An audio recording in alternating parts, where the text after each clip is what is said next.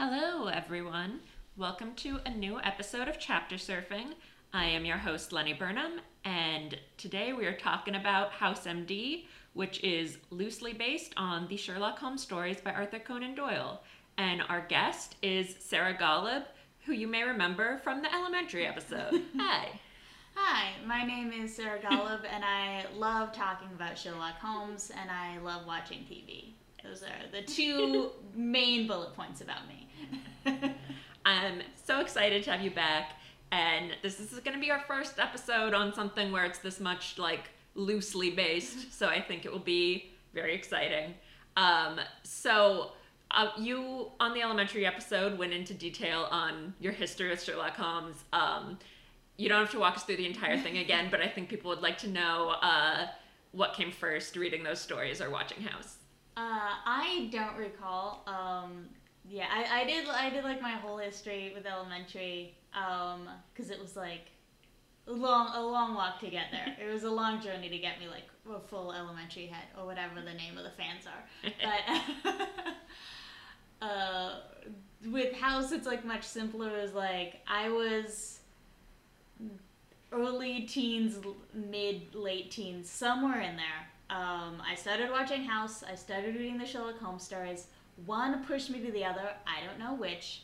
And then I was completely obsessed with them because when you are a teenager, your brain is full of chemicals that make you just deranged, just unhinged when you see or read something that you're like, I like that.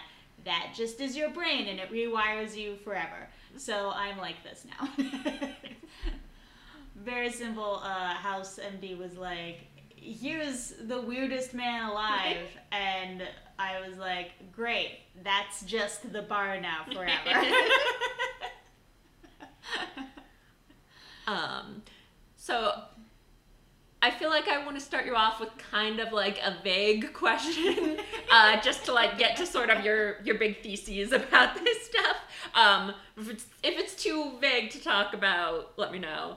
Um, but I guess like my sort of big question to start us off is like looking at House MD as a Sherlock Holmes adaptation. Do you feel like there's sort of a main thing that this show is saying about the Sherlock Holmes stories? Uh, ooh, I, yeah, I like that question because that's fun. Uh, I think in terms of how House informs Sherlock Holmes, or possibly the reverse, um, there are yeah, there's definitely a lot of influences. The character of House is is very much drawing on Sherlock Holmes, and it's drawing a lot on this you know this idea of deduction, this idea of like if you are observant, you can apply that to lots of things, not just solving crime, but like any job you had, if you took had those skills, like you, that would be really helpful. But I think the main thing that makes House an actual Holmes adaptation, as opposed to just like another in a series of detectives, because mm-hmm. so many detectives were influenced by Sherlock Holmes. I think the main thing is that the Holmes and Watson dynamic that House does with House and Wilson because like one House and Wilson are the point of the show. Mm-hmm. That's the pilot has a scene about like Will House doesn't care about anyone, and it's like, uh, does he care about you, Wilson? And Wilson's like, yeah. uh, you got me there. Uh, and then the the the season, the series finale is about House and Wilson's relationship and uh, House picking Wilson over medicine, or over practicing medicine. Uh, so like that's very much what the show is about, but also in terms of like informing actual episodes, like kind of the joke. If you are a, not the I I only talk to people who are also really interested in House and Wilson's relationship. Um, but one of the jokes of the show is like in season one, like Wilson like fully doesn't have a job. Like Wilson just shows up in scenes and is like, "House, what are you doing?" Or like, "Let's talk about how you feel." Or like, "Let's just hang out." But he has like nothing to do with the cases or the medicine in any way. And like eventually the show finds ways to like have him do a job and include him in episodes, but like there's House is doing the amazing genius stuff. Then there's his team who are involved because they work for him and they are actually like running tests and like they're bringing a new perspective. And there's Cuddy, who's House's boss, and so like he in the procedural elements of this, it's you know House does his genius thing. He has people who disagree with him, and then he has someone who he has to go to to be like, uh, it's you know like the the cop, the renegade cop who like has his captain who's like, you're a loose cannon or whatever. like it, all that stuff you could see in any detective show or any medical drama. I mean, obviously, the House is deranged, but like you, you know what I mean? Is like any medical drama would be like a doctor and the people on their team working together, but like Wilson just being there to show up, who has no real role in the procedural elements of this procedural TV show, is I think something that only exists because it is an adaptation of uh, Sherlock Holmes and something that I do think really sets House apart from similar shows. Yeah, and that is like a direct element in Sherlock Holmes that Watson is a doctor who does not do doctor stuff. Like there's uh I, I tweeted about this, but there's some story where Sherlock was like, "Are you very busy tomorrow with your medical practice?" And he's like, "Oh no, I'm never busy with it." It's like what? Um, and there's just something so funny about like, like that element is already ridiculous when uh when Holmes is a detective, but setting it among doctors at a hospital and Watson is still a doctor who doesn't do doctor stuff is such it's so funny. It's it's amazing. Uh, yeah, there's um there's, there's a great bit in the uh, Sherlock Holmes stories. Uh, uh, yeah, we are in. You uh, you read the Adventure of Sherlock Holmes. Yes. Yeah, yeah. And I've Uh, also read uh, for the elementary episode the illustrated adventures, which is there's like I think half of them were ones I'd already read. Yeah, it was like the best of. Yeah. uh, there's a great bit in one of the later stories where um, Holmes just like assumes that Watson's gonna come with him like to the country, and then uh, Watson's like. Well, my practice, and Holmes immediately is like, "Oh, I'm sorry, I didn't know I was keeping you from your practice." And then Watson's like, "I was actually going to say that, like, I um, am completely available. I have nothing to do," which is so charming because, like, one, it's again, it's ridiculous that Watson never has work to do. He's he's either a terrible doctor or a terrible businessman or the incredibly lazy. Uh, but it's also just so funny that like for even the thought that Watson might be like, I have a job, Holmes is immediately like, oh ho ho, sorry, I didn't know you worked suddenly. My favorite element in those stories is how often Holmes will be like, not only be like, come to me, come with me on this random adventure, but also how often he's like, Watson, bring your gun. it's so great. Every time that happens, I'm like, hire a security guy, dude. Uh, there's um.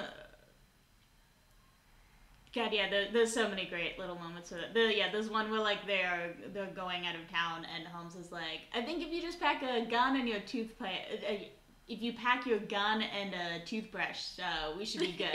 Which is an amazing list, and also like. It almost sounds uh, kind of sexual. It's like just bring a toothbrush. But like, ah, we're not gonna leave that. at- uh, oh, speaking of the the the best one of that is actually uh, in Thor Bridge, uh, the Adventure of Thor Bridge, which has an incredibly horny passage where Holmes and Watson are like alone in a train car, and uh, Holmes just like is like like puts his like hand on Watson's knee and is like, "Hey, could I could I see your gun?" I'm always forgetting mine because you know, clumsy. You could just take out your gun. Uh, let me handle it. Um, yeah, one thing I really like about their relationship that I would like to see more of in adaptations is like that Watson as narrator is like always talking about how like thin and delicate Sherlock Holmes is, and then Watson is just like this big guy who Holmes tells to bring a gun all the time. It's so good. Yeah. and like you get you sort of get a little of that in house like he is not particularly physically strong and is also always talking about like the OC um but it does still have an element of him be like riding a motorcycle and listening to rock music or whatever. Yeah, I. Uh, yeah, I talked about this on the elementary episode. Uh, you listeners, you do not need to go back and listen to that. Just watch. Just believe me that elementary is good. Watch it on your own. uh, um, but yeah, it's. I think there's this thing where a yeah frustrating thing to me about Sherlock Holmes as a fan is that like he's gotten really entrenched in like a bunch of very boring s- straight British dudes uh, are like, oh, I identify as that character, and so he, they just projected onto him all these like, oh, because I like Sherlock Holmes and I'm a cool guy, Sherlock Holmes should also be cool, and it's like he's not cool. That's what's cool about him. Is that he's like this little he is little friendless twerp who who's really into music and operas and loves to quote Shakespeare at criminals and put on little costumes and put on like scenes and then he also is awesome. Like that's what's cool about him is that he's not trying to be cool. yeah, the main things we know about Holmes are that he's just curling up his long body on his armchair and he's a sleepy little guy. He's a sleepy little guy. I they definitely sort of incorporated the thing of like I love that Holmes is always like closing his eyelids when clients are talking to him and then is like surprised that they're annoyed. He's like, "No, I'm paying very careful attention. I'm also just curling up and looking like I'm asleep." And um you definitely see that element with the not the main patients as much, but definitely the clinic patients, where House will just be like, "Yeah, I'm I'm fully playing a video game right now, but yeah, I mean, I still know what your diagnosis is." It's like you guys are underestimating how much I need to focus on you. Uh, there is a very funny bit in a study in Scarlet where Watson is like, Holmes is like so like languid and sleepy, and he's always like, his eyes are like half closed, and he just sort of zones out on the couch. They're like, if I didn't know better, I think he was high. And then like next book immediately opens with uh, Watson being like, so it turns out he was taking drugs all the time. That's what that was. I don't. Not a great doctor didn't put that together. There's some there is some story you probably remember the specifics where like he finds Holmes in a drug den and he's doing like or not he's doing but like the drug Oh, yeah, den an people, opium den. yeah people are like doing opium and Watson is really like whoa is he adding opium to the cocaine it's like that'd be like a huge twist Uh, yeah, I, I guess. I mean, I those. I do not know much about the historical context of opium dens. One, opium was con- seen as worse because it uh, came from Asia, Right. and thus it was bad. if you were in England and something came from not England, it's scary. That's how that works. Um, but I think it's also just like less of a controlled thing. I guess is like you. You, if you're going to a den, you don't know how much opium they're giving you. Sherlock wouldn't Sherlock Holmes like shoot up cocaine like it was a needle drug then Oh right? yeah, yeah, He like mixed it himself because you could buy it at the pharmacy. Didn't need to be a doctor if you just showed up and were like, one cocaine, please. Uh, they'd give you one. Hell yeah. Was not illegal. um, House also sort of incorporates this element that's in the stories where Watson is like a ladies' man. He's got a bunch of wives. Uh, Wilson has a wife, which they reveal in like episode six. Um, and then uh, Holmes and House both like kind of don't for a long time. Um, like there are episodes where House will say like, yo, you can't make fun of my personal life. I don't have one. Yeah. uh, yeah, I think that was like a really. Uh, if that was an, an intentional choice, I think that was like a really funny adaptation choice because there's um if you get like really into Holmes scholarship, which is like trying to figure out what the fuck was going on in that timeline, because Arthur Conan Doyle would love to be like, this this story is set in 1909, and this set is uh, this story is set in 1880, but I'm gonna say the one in 1909 happened first. Fuck you. Uh, Doyle was not paying attention Yeah, until like. he gives so much information when he like doesn't have to.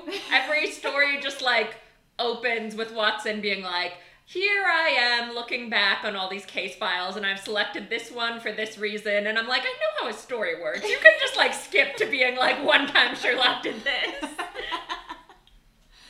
yeah, so much, uh, so much information, uh, and then so little of it is accurate. Uh, uh, but a- as a result, there will be stories where Watson is married um, that are interspersed in the timeline of stories where he's not married, which kind of makes you be like, but weren't you married like last week? like, like uh, how can you in January have a wife, in March you don't, and then in in like July you do again? Like, what happens there? And I think the fact that they're like that House was like, okay, so the deal is. Uh, Wilson is just always getting married and you never see them. Uh, is I think just a really funny like dig at the original series.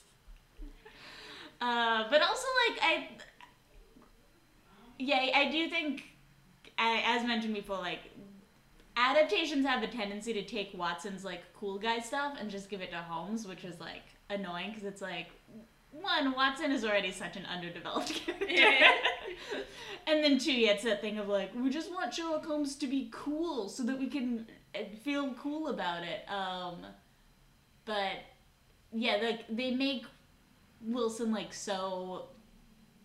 Uh, like his thing where like the reason why he's good with women is just because he's like he's friends with women and then women will eventually be like i mean you are a handsome man who's nice to me so we should have sex uh, and wilson's like always surprised that that happens Yeah, there's definitely like a logic to it where like House is like the sexier character, obviously in a lot of ways, and is like the one who like you as a viewer have a crush on. But then like when you think about it, you're like, yeah, like once you get past like 25, acting like House doesn't really get you a girlfriend as much as acting like Wilson does.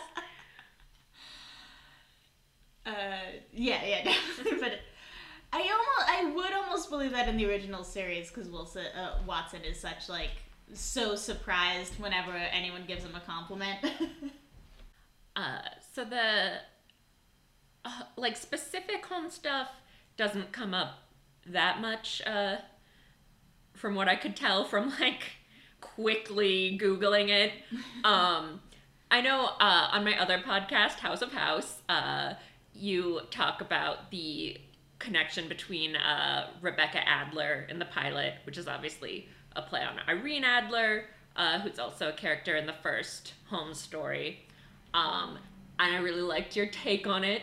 Uh, would you like to talk about that here for people who don't want to look up your episode of House of House? Okay. Uh, yeah, I, I don't want to make people do homework to listen to this podcast. Besides the obvious homework that you should watch uh, all 177 episodes of House MD and then read all uh, all 60 Holmes stories.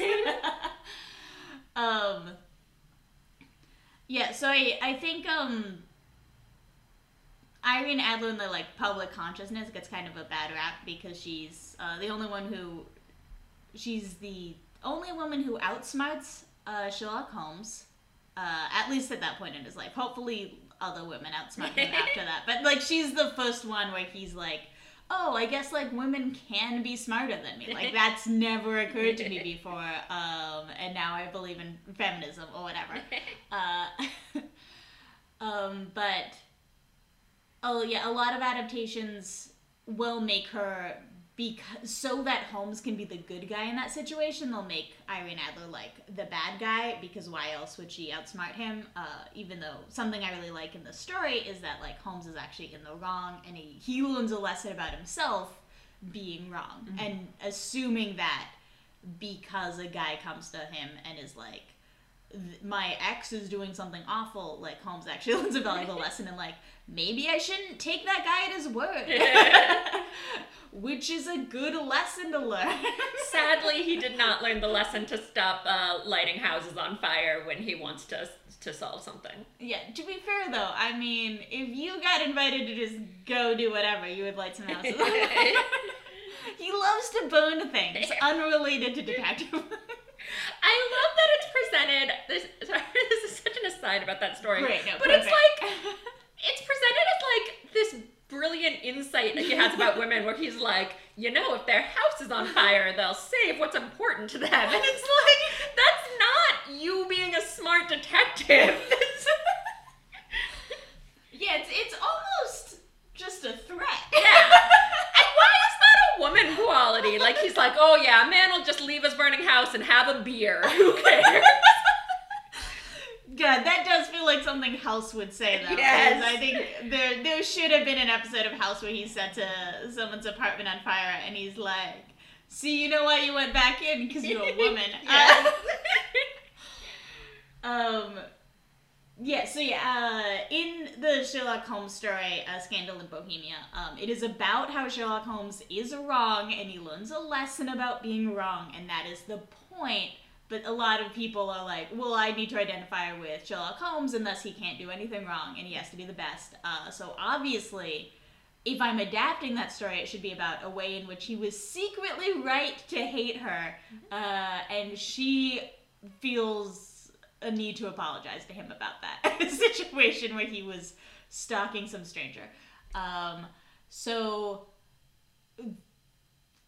yeah, uh, the other thing that drives me kind of crazy is that because in the, yeah in the Victorian era in like 19 in the yeah in the 1880s writing a story about a man who realizes women can be smart had some merit to it Right. because of the time period and the social like the women's rights at that time um some adaptations even if they're not actively like Irene Adler can go fuck herself will still be like, and this is something Elementary falls into, which is frustrating. Uh, even though he does learn his lesson and he, yeah, but like it will still fall into this trap of like, oh, okay, so it should be about Sherlock Holmes in the two thousands learning that women are smart, which is like, no, that shouldn't be an issue at this point. Right. A hundred years have passed. Um, so I think um, the what they do with Rebecca Adler in the House pilot is that it's not about can women be smart, and it's not about her being some sort of blackmail or temptress, but it's that she's a patient who disagrees with House, and to the point where House, who usually doesn't speak to patients, has to actually talk to her to get her to take this treatment because like none of his employees are able to get through to her and she actually gets through to him. She makes a point to him that gets him to respect her and think of patients differently. And I think that that's a really smart adaptation choice to be like, obviously, this shouldn't be about is our male lead in the modern day uh, able to respect women, but like making it about a different group of people that isn't, you know, a minority. Probably. I think that was very smart. Yeah, I, I really like that take on the pilot, and uh, this is not related to the house pilot, but in uh, related to that story. Um, it's just so weird how like how people took it to like uh, you know to ship uh, Sherlock and Irene Adler because it's just like so funny how much like once you actually read it after you know like I went my whole life being like, oh yeah, that's his soulmate. Um, that it just like is a nice story about her like marrying someone else and going off and having like a great life. Yeah, that's the thing is like she has a husband and Holmes is at the wedding. like if he want Sherlock Holmes, if he wanted to ruin a wedding, would easily be able to do that. um, I feel like if you would latch on to anyone, it would be the woman in that story where she's like a governess who Yes. asked him if she could take that job. Because like in that one, like Watson literally shipped them. Like at the end, he's like, and then like Sherlock lost interest in her and was really disappointed. like it just seems like he like keeps being like, hey, you're gonna call that girl, right?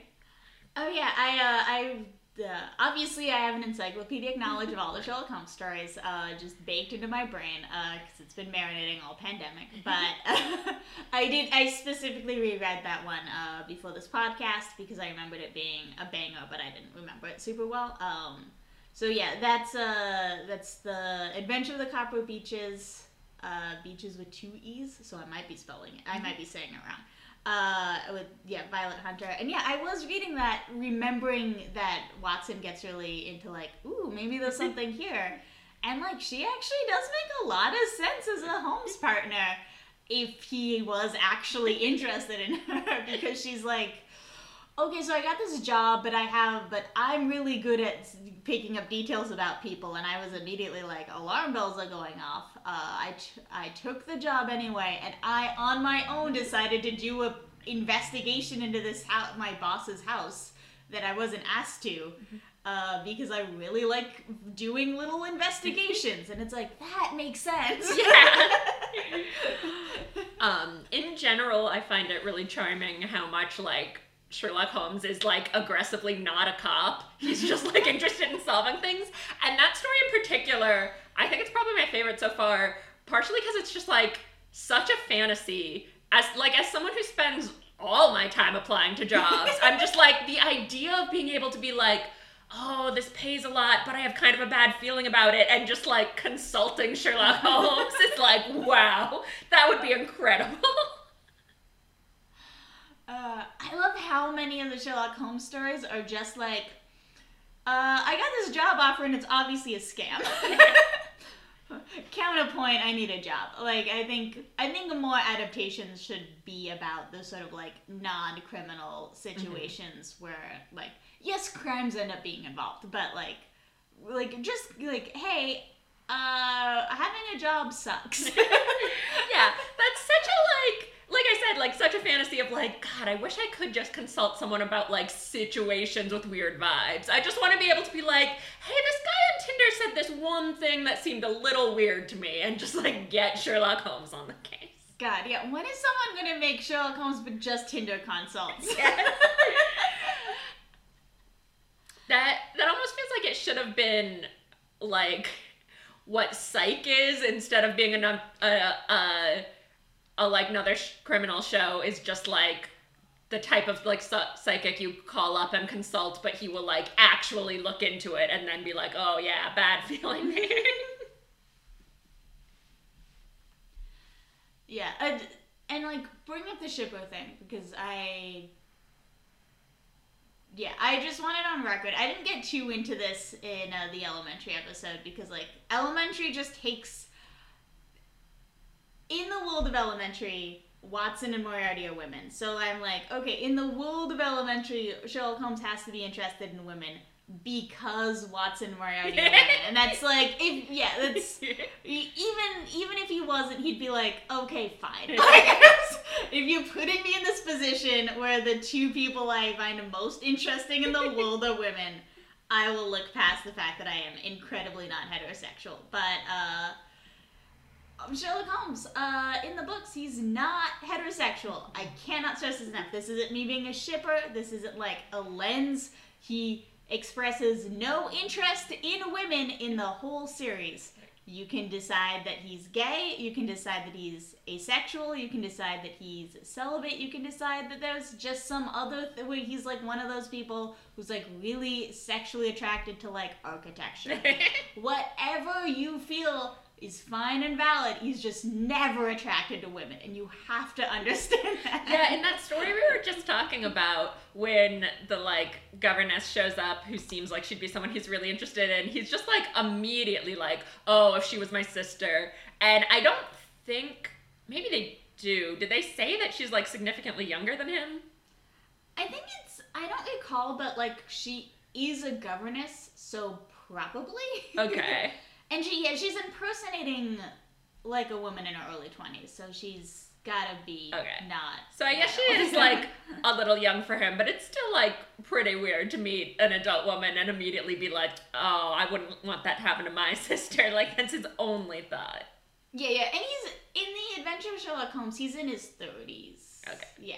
Uh, yeah. He he dies around forty, and then he comes back. So that's around the age period that he's. Um. Yeah, I'm gonna. There, there is one quote in the whole series where Sherlock Holmes a- admits a woman is attractive and it's in such a roundabout way where it's like after he's retired so he's like an old man and there's a woman who's like 22 and he's like yeah you know what? I really i really think women are pretty but i, I totally get why these people are like freaking out about her which is so like steeped in caveats Yeah. and concepts of like one he's like and i don't want you to I, when i say this i don't want you to go around thinking that i'm into women but uh, but i just also think it would be nice to be young again. It's like yeah that's not if that's the only proof in the series that he's attracted to women like it just it drives me crazy because so many adaptations house among them will have be like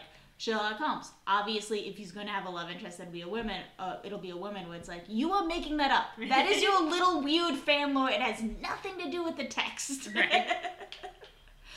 it just it's a real pet peeve of mine. Like, yes, I would like there to be an adaptation where Holmes and Watson fall in love and get married.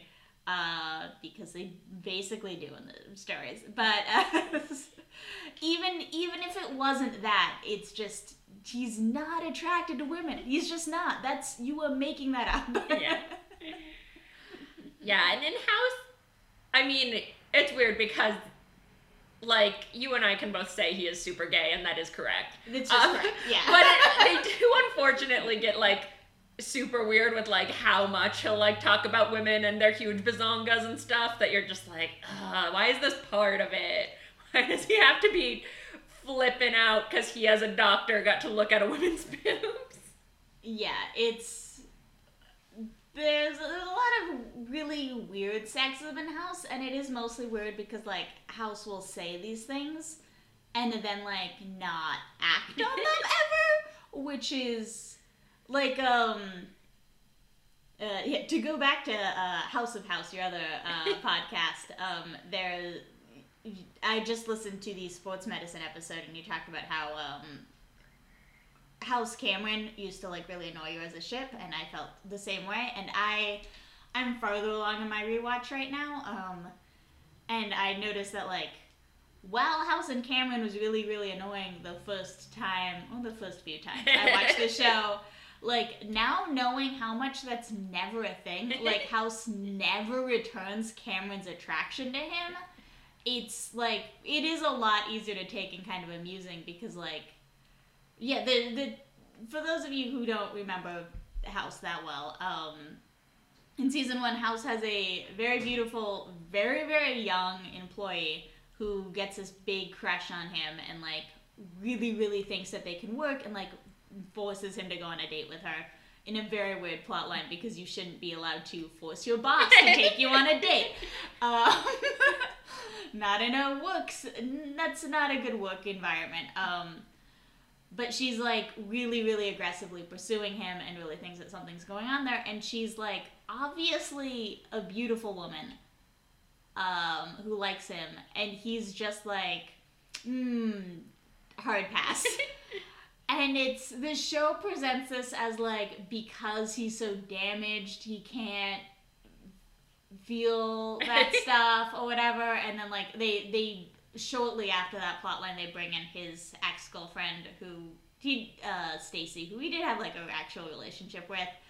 Uh, almost to be like he can't date Cameron because he's not over Stacy, but it's just sort of like it's so weird that they presented that situation of like this older guy who's like mm, hard pass to this beautiful young woman. yeah, the like there is obviously a lot of sexual harassment on House that I do not like. There's just real di- a lot of different categories of sexual harassment on that show uh, on Yeah. in the workplace.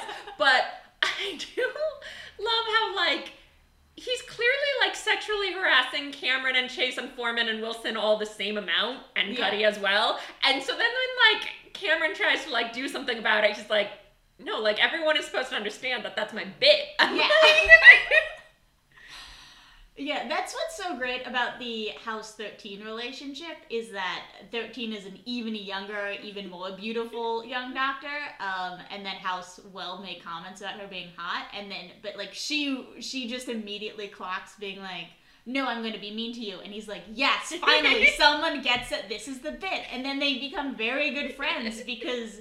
Like yeah, it's like House who was always making these like really sexist comments, uh, because back in the 2000s, being ironically offensive was Yeah. cool.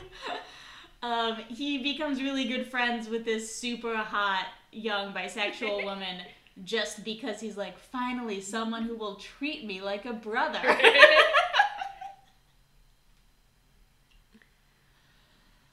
um, so there's another episode I wrote down uh, titled "No Reason," uh, where House gets shot, and the guy who shoots him is named Moriarty, which, if my research looking at the House Wiki is correct, that's not actually ever said on the episode. It's like you find out from the credits, um, which sort of seems like a last minute addition, so that like they were like that'd be a fun bit.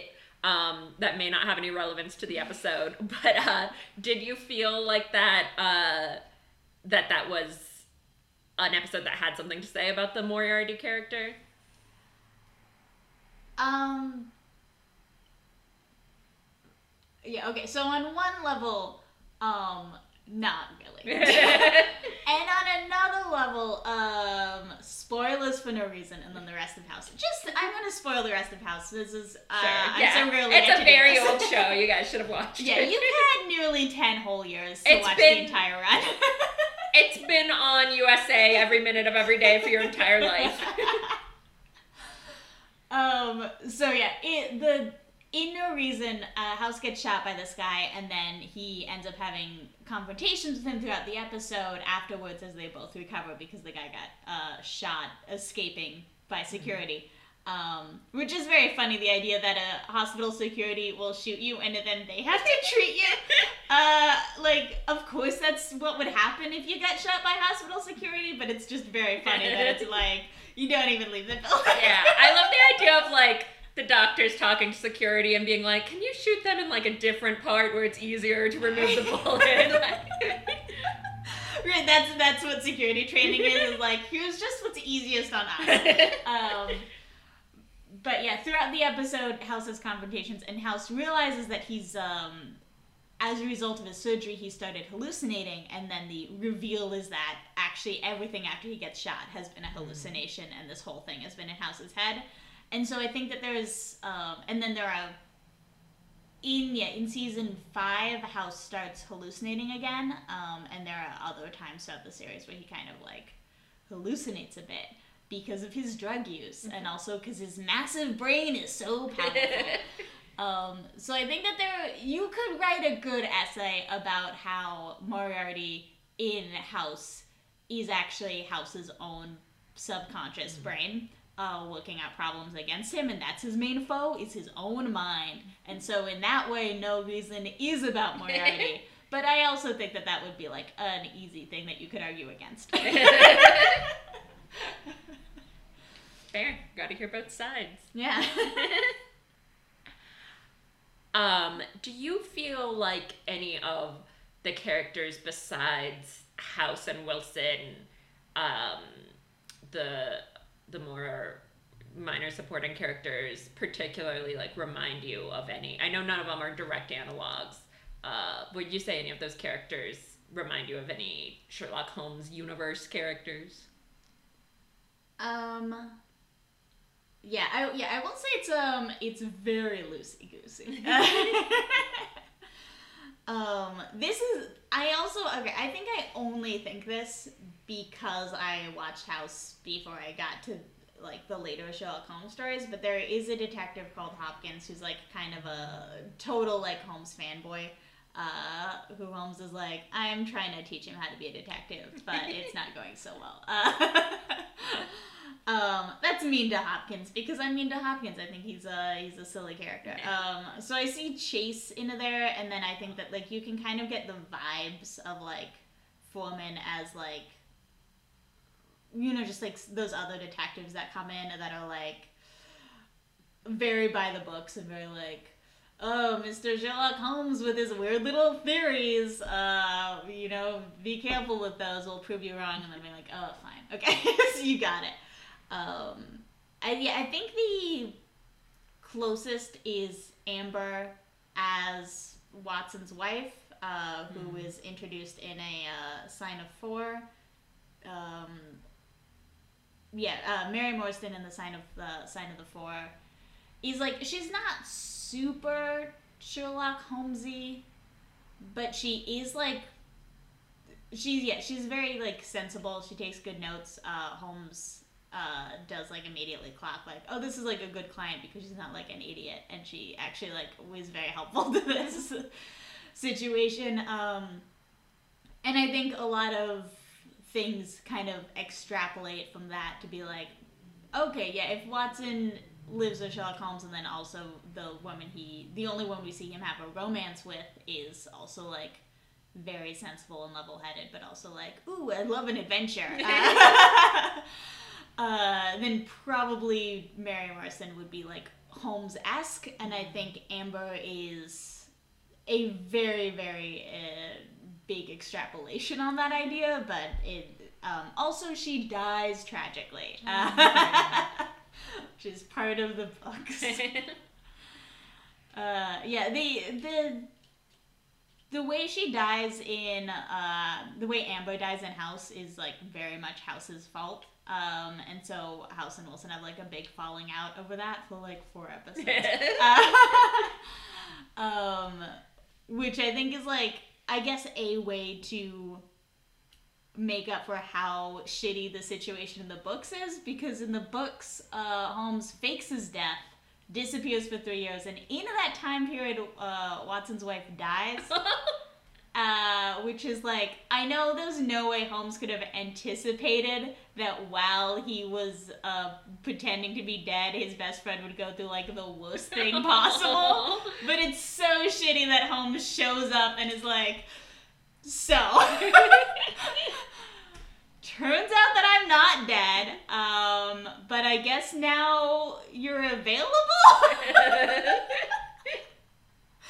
He's he, when he shows back up. Uh, the only the way we find out that Mary Morrison has died is just this one line of dialogue, which is like, oh yeah, one line of narrative where Watson is like, uh, somehow Holmes had learned of my own sad bereavement, um, but Holmes is like, well, the best uh, the best antidote to sorrow, yeah, work is the best antidote to sorrow, and it's oh, like. jeez.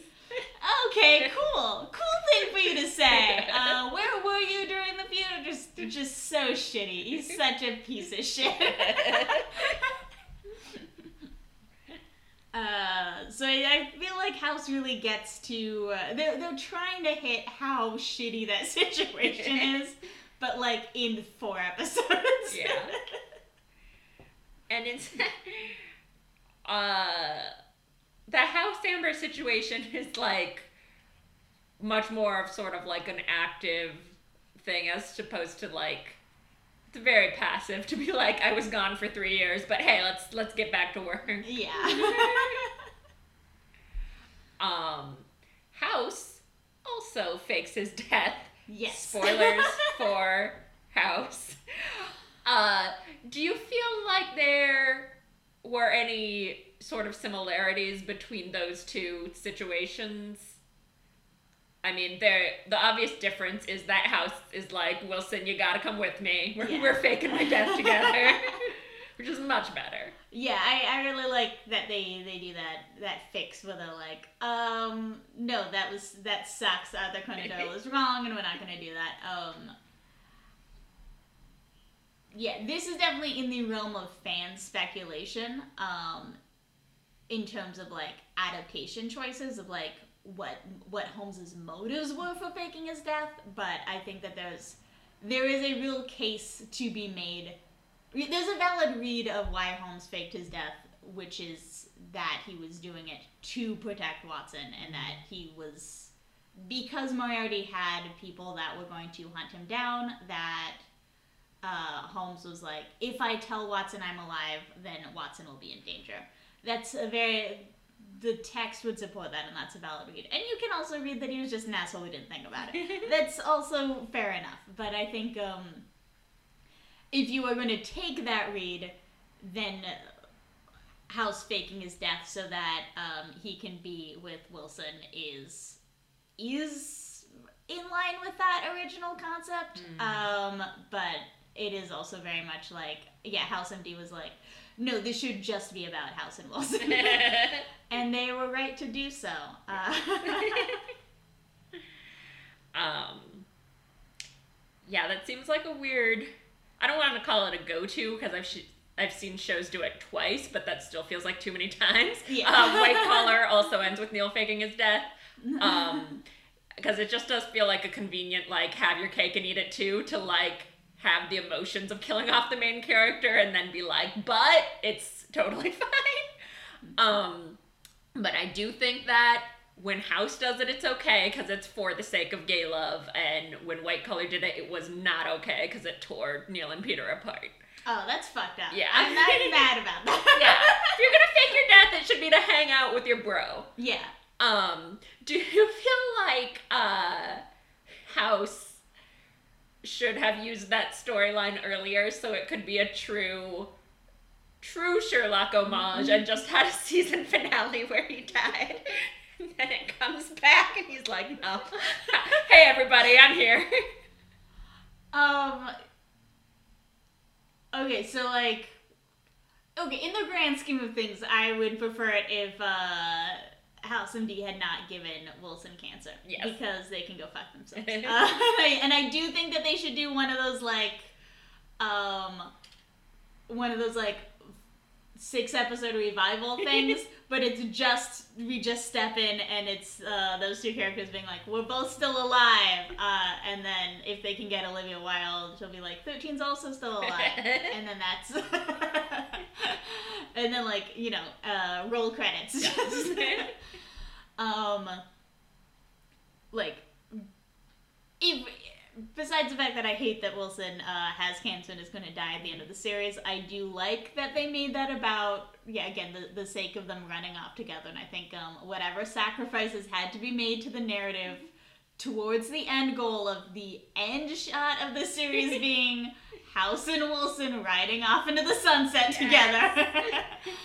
um, you know, sacrifices have to be made. I do think, yeah, it was a real missed opportunity that they weren't just sort of like, House died, and then they and then everyone gets mad at him.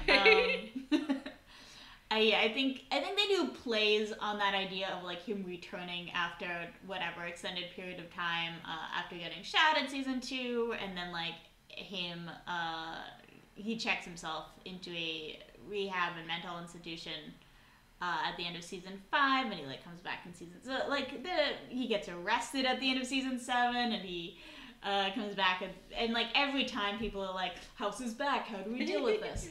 but yeah, I think they really should have gone all out on that. yes, they, they, uh, I guess it was like it would have been too early for the big. There was like a while when in like 2013 when like every show would be like, yeah, the main character's dead, like the blacklist did it, and you would be like, I don't think they are.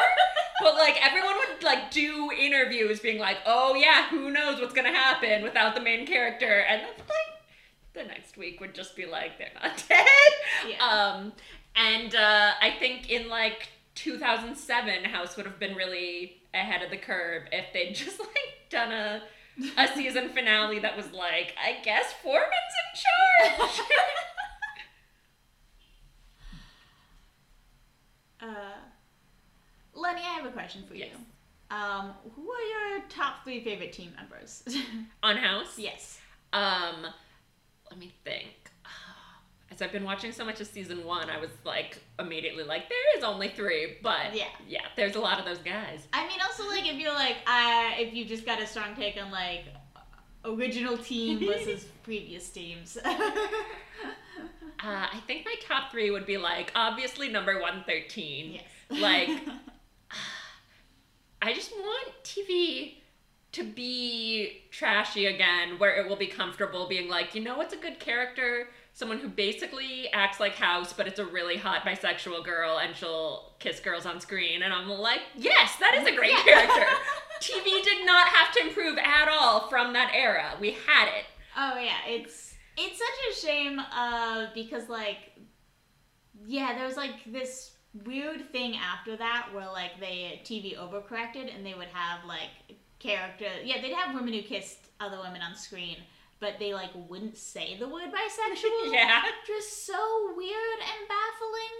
And I'm I'm watching House and like at the time I found it very like annoying. Uh, I mean I probably thought it was cool at the time too, but like the, I understood the perspective of like oh this is so like fetishizing of bisexuality that House is like always commenting on the fact that 13's bisexual, but like watching it now in 2022 it's like actually very refreshing that like every episode of the show like they won't do anything titillating but they'll just be like we're going to mention that 13's bisexual because that's her orientation and we just want everyone to keep in mind that we- you can't forget it she we have a bisexual lead on the show Yeah, there's this like bizarre movement now where people will be like, you know what's the best bisexual representation I've ever seen? Eleanor on The Good Place. I Mhm. like that it's not in your face. And I'm like, okay, that's insane. yeah I like when queer rep is in my face. Yeah. I like when it's like we're being queer. Um, but anyway, uh, second, definitely Chase. He just wants a kiss from daddy so badly. And I also like I know this is, does not actually reflect well on his personality, but I do really give him credit for how often he's like, I mean, I'm just gonna agree with House because House is always right. I'm like, Yeah. yeah, clearly. Um, when like it uh since I've been watching Succession, it always reminds me of Succession in that aspect where I'm like, no, Tom is right that in this universe you should just always agree with Logan. Like Yeah. that's just the correct thing Yeah. to do. Um and then number three I think I would probably say Park. Like I feel like they never like fully fleshed her out and it did seem almost like a little condescending in its portrayal of having like a regular not super hot woman on the team um but it is still like it still felt like finally like there was a team member I could relate to and she had a lot of potential and for some reason one episode her love interest was Patrick Stump Yeah. which is like yes that's exactly how you pander to me uh, with the one relatable character.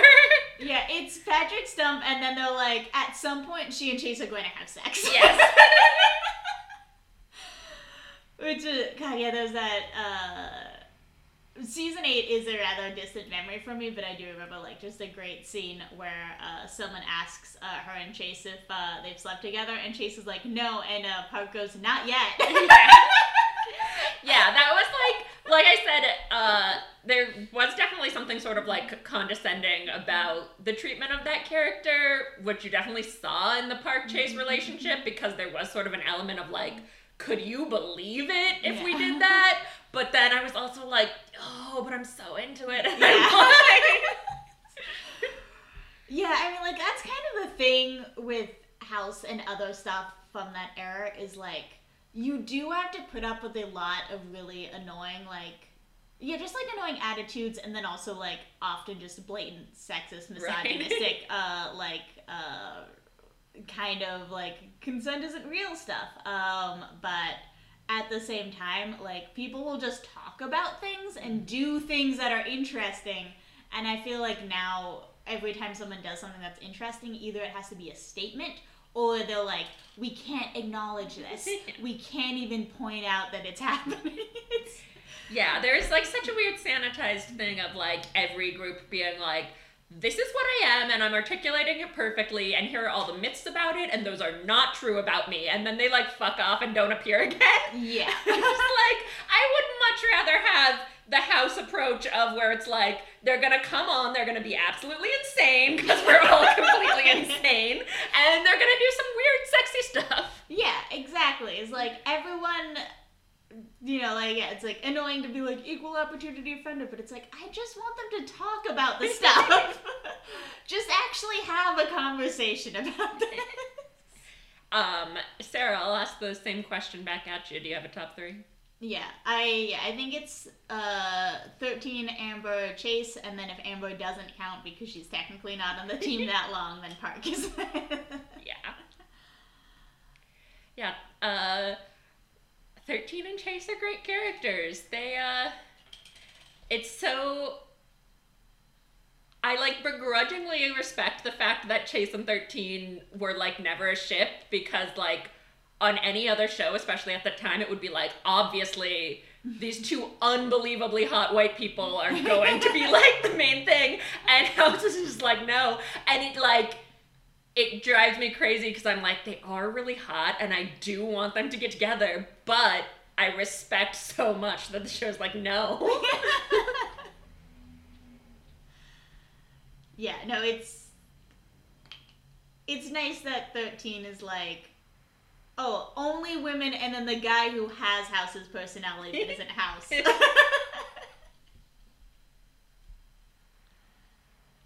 I do sort of feel like they did Foreman 13 so that people could say 14 and worked backwards from there. And you know what? Uh, I'm rewatching season five, and I think actually that, that they made the right call.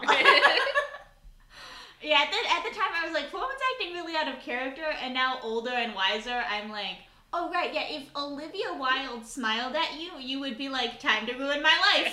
That's your brain does not enter into that. Your brain is only coming up with ideas for you to make your life worse to impress her. Yeah, uh, House and Chase are gay as hell for for not uh, not going insane and only ruining their lives for unrelated reasons. Yeah.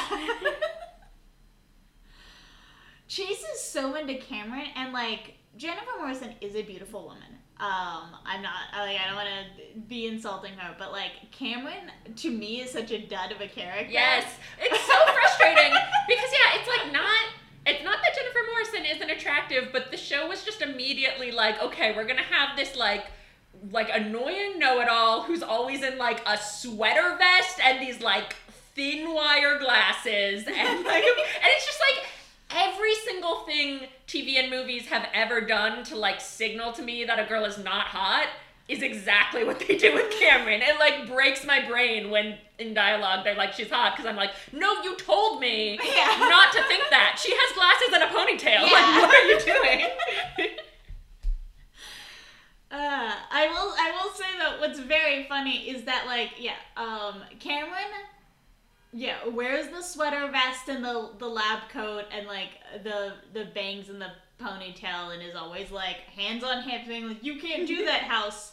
Um, but has the body of an underwear model. Right. And then uh, Wilson does exactly that same stuff and wears those same clothes, but like they don't fit him. Uh, and I'm like, obviously, House wants to have sex with that guy. but I think that's the brilliance of the show is that um, what's yeah what's great about the House and Wilson ship is that there are so many beautiful women on that show, and House is like this guy, Yes. this little dork. this guy who like in his 30s radiates middle-aged man that's that's the guy yes. Um, yeah, I do love that the in the story is Watson. At least how how I picture him is just like seems like this really big dumb nice guy who like obviously seems definitely seems like someone you would want you would like expect to protect you with how much Sherlock is like, bring your gun, Watson. Um, oh, yeah, Watson loves to be like, "Do you want me to protect you?" And uh, Holmes will be like, "I'm actually like just we're just going to the park." And Watson's like, "Okay, but if you want me to." yeah, like reading the stories, I picture like Jacob Elordi from Euphoria. Like Holmes is just like this weird nerd who randomly is friends with the captain of the football Yeah. team.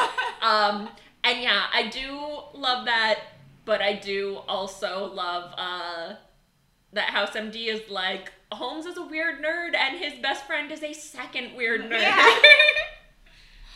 They're so weird. Like, uh, it's weird that I feel like the closest to the like hot jock interpretation they've gotten is somehow Lucy Liu. Yeah. yeah, it's Lucy Liu and then like implied uh, Jude Law from the movies. uh, but even then, they look like Robert Downey Jr. good at fighting, so it's Holmes is good at fighting in the books. Uh, Holmes is good at boxing and fencing and any sport that doesn't involve being on a team. you can't do team shit. He's a he's a singular little weirdo. Um, but yeah, no, Lucy Liu is definitely like the closest to like actual Jock Watson.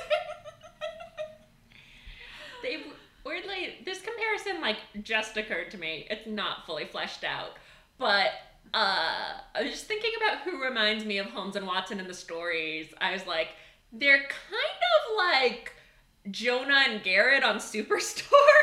like I feel like Holmes is just like. I'm gonna play my violin and I know everything about everything. And then Watson is just like a really chill guy. It's like, okay, man, that's Yeah. great. Yeah, and that's really what adaptation should be seeking to capture.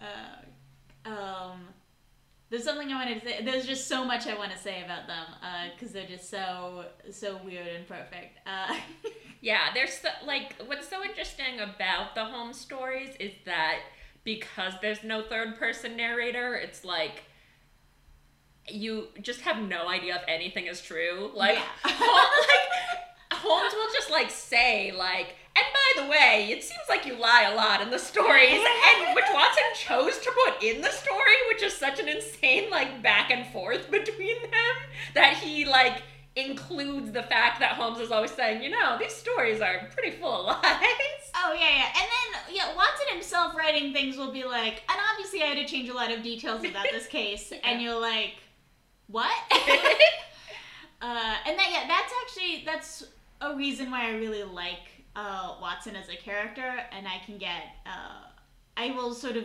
tap out of any adaptation that doesn't do a good job of Watson as a character because like he's it's so fascinating that he's the perspective right. of these stories and I, I i talked about this on the elementary episode where like you know holmes says that by rights these stories should be like a series of lectures so the fact that they're like fun adventure stories means that that's like something watson is making about them like watson's the one who's like ooh let's make this fun and sexy like that's his personality coming into the stories and you don't really adaptations will sometimes like not really know what to do with that and it's like um, just make him fun and sexy. I don't know. That's, that's the point. Yeah, like both. When I was reading them, I just had a, such a sense of like, Watson is a weird guy, and Arthur Conan Doyle is a weird guy, and you don't always know like where the line is between those two things. Because there's just stuff like the fact that like, like you said, like he's choosing to write these fun adventure stories, even though um, you know that doesn't like really make sense as like reports on Sherlock Holmes. Um, but then, like, in his fun adventure stories, he'll choose to, like, open by being like, well, I'm going through these dozens of case files, and I found this one from the year of 1887, and I'm now releasing it because of this. And you're like, why are you telling me this? And you're like, like, you chose to make this a fun adventure story. yeah, and that's yeah. It just yeah, it's like his personality of thing, but also yeah, the fact that he's just fucking lying to us all the time, and I think um that's that is one of the things I love about Wilson so much is that Wilson loves to lie. Wilson crazy about lying to people. He's he, he'll lie at the drop of the hat. Wilson will lie for no reason. people will have a scene with him and he'll just lie to them. yeah. All my favorite House Wilson scenes are when like House will just like initiate a weird bit and Wilson is just immediately like, "Oh yeah, we're doing this insane bit together." And it'll be like so elaborate and weird and they're both so on board and it's like the result is just that like Foreman is a little annoyed now. uh yeah, it's one of my favorite things in the show whenever it pops up because it's Wilson is always with House. Um, but every so often you'll get a scene with Wilson where like somebody else talks to him and he does the same stuff and it's in those scenes where you're like this is weird behavior. yeah. Wilson has actually been acting weird the whole time. It's just that usually you're like, oh, House is being weird, so the people around him are responding to that. And then, like, Foreman will be like, hey, could I get some advice? Uh, I'm thinking about taking House's job. And Wilson will immediately be like, oh, okay, we're doing a coup. You'll need a toga. You're going to need to, to stab him in the back. He'll just, like, do this whole bit where Foreman's like, cool, good talk. yeah, Wilson reminds me of um, you know, in Community when they introduced the Paget Brewster character, and she like her whole thing is like, oh, I'm I'm not on a TV show, and I'm just no nonsense, Yeah. and like. And then when she goes to a different school that's not Greendale, she like walks in and starts talking about how no nonsense she is, and they're like, "That's weird. Like that's Yeah. a weird thing to do." Yeah. and yeah, like Wilson is very much that where it's like his role on the show is sort of a foil to be like, House, you're being insane. But then, like, outside of those specific scenes where he's like, hey, House, don't act like that, you're like, oh, this is a weird guy. Yeah. If you did a, like, Garfield minus Garfield type thing and watched, like, all the footage without House, you'd be like, why is Wilson like this? Yeah.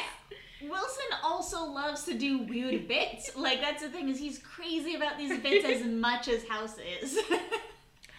Um, it's interesting, uh, like, obviously TV shows don't have, you know, narrators and generally unless there's like voiceover, um, so they can't really directly have that be Watson's role. But it does seem like they incorporate both like Wilson loves lying all the time, Yeah.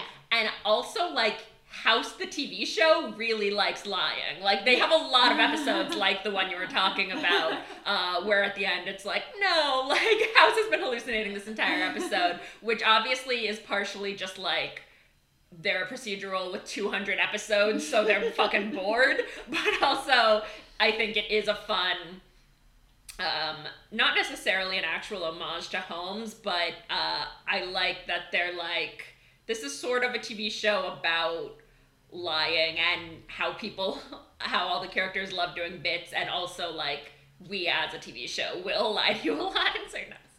Winnie, would you say everybody lies? I would not. God, all I love House so much, and then all of the House cliches are just absolutely terrible. like I hate everybody mm-hmm. lies. I hate the thing where they're like, like every episode they'll be like, oh, we gotta figure out why this person would do that, and it's usually like, I don't know, probably because it was just like easiest. Yeah. they just forgot. Yeah. uh, yeah. I want a house style show where the person is just always like, mm, people are pretty lazy. Yeah. Uh, I, yeah, I, I really like your point. Uh, I want yeah, I wanted to get in that terrible everybody lies joke, uh, but I do really like your point about how the point of view of House is very like. Yeah, it really runs with the idea of unreliable narrators. Yeah. And that is like I think something pretty specific to House because like other procedurals when they get bored will do like you know Bones will be like we're in a 1920s jazz club but they do that in a very straightforward way of like Bones is having a dream um Yeah. and it does seem very specific to House that like when they decide to do a novelty episode it's going to be an episode that is like lying to you Yeah. I I also like I I do think that House is I mean it's named House but like it is from his point of view um and a a thing where you really feel that is like in season one where he spends that whole time being like Wilson's obviously cheating on his wife because he looks like such a hot little piece at work. And then, like, in season two, Wilson's like, actually, my wife was cheating on me. I was not doing that. Um, but, like, it's so entrenched in House's point of view that, like, it's like, oh, of course, Wilson's is. Yeah. The show is like Wilson's is huge ladies' man, but it's actually just like that's because House keeps saying that. like, we don't actually see Wilson be a ladies' man. We just continually hear House be like, "Oh, just like a slut again today," and Wilson's like wearing a pocket protector and a sweater vest. yeah, and also just like in sort of like what is presented as interesting. So much of it is driven by House, like every episode, like whether you like it or not, will be like, we've got to get to the bottom of why this kid won't eat egg salad. And you're like, I mean, I don't know if I'm interested in that, but it's like, no, that's what we're doing.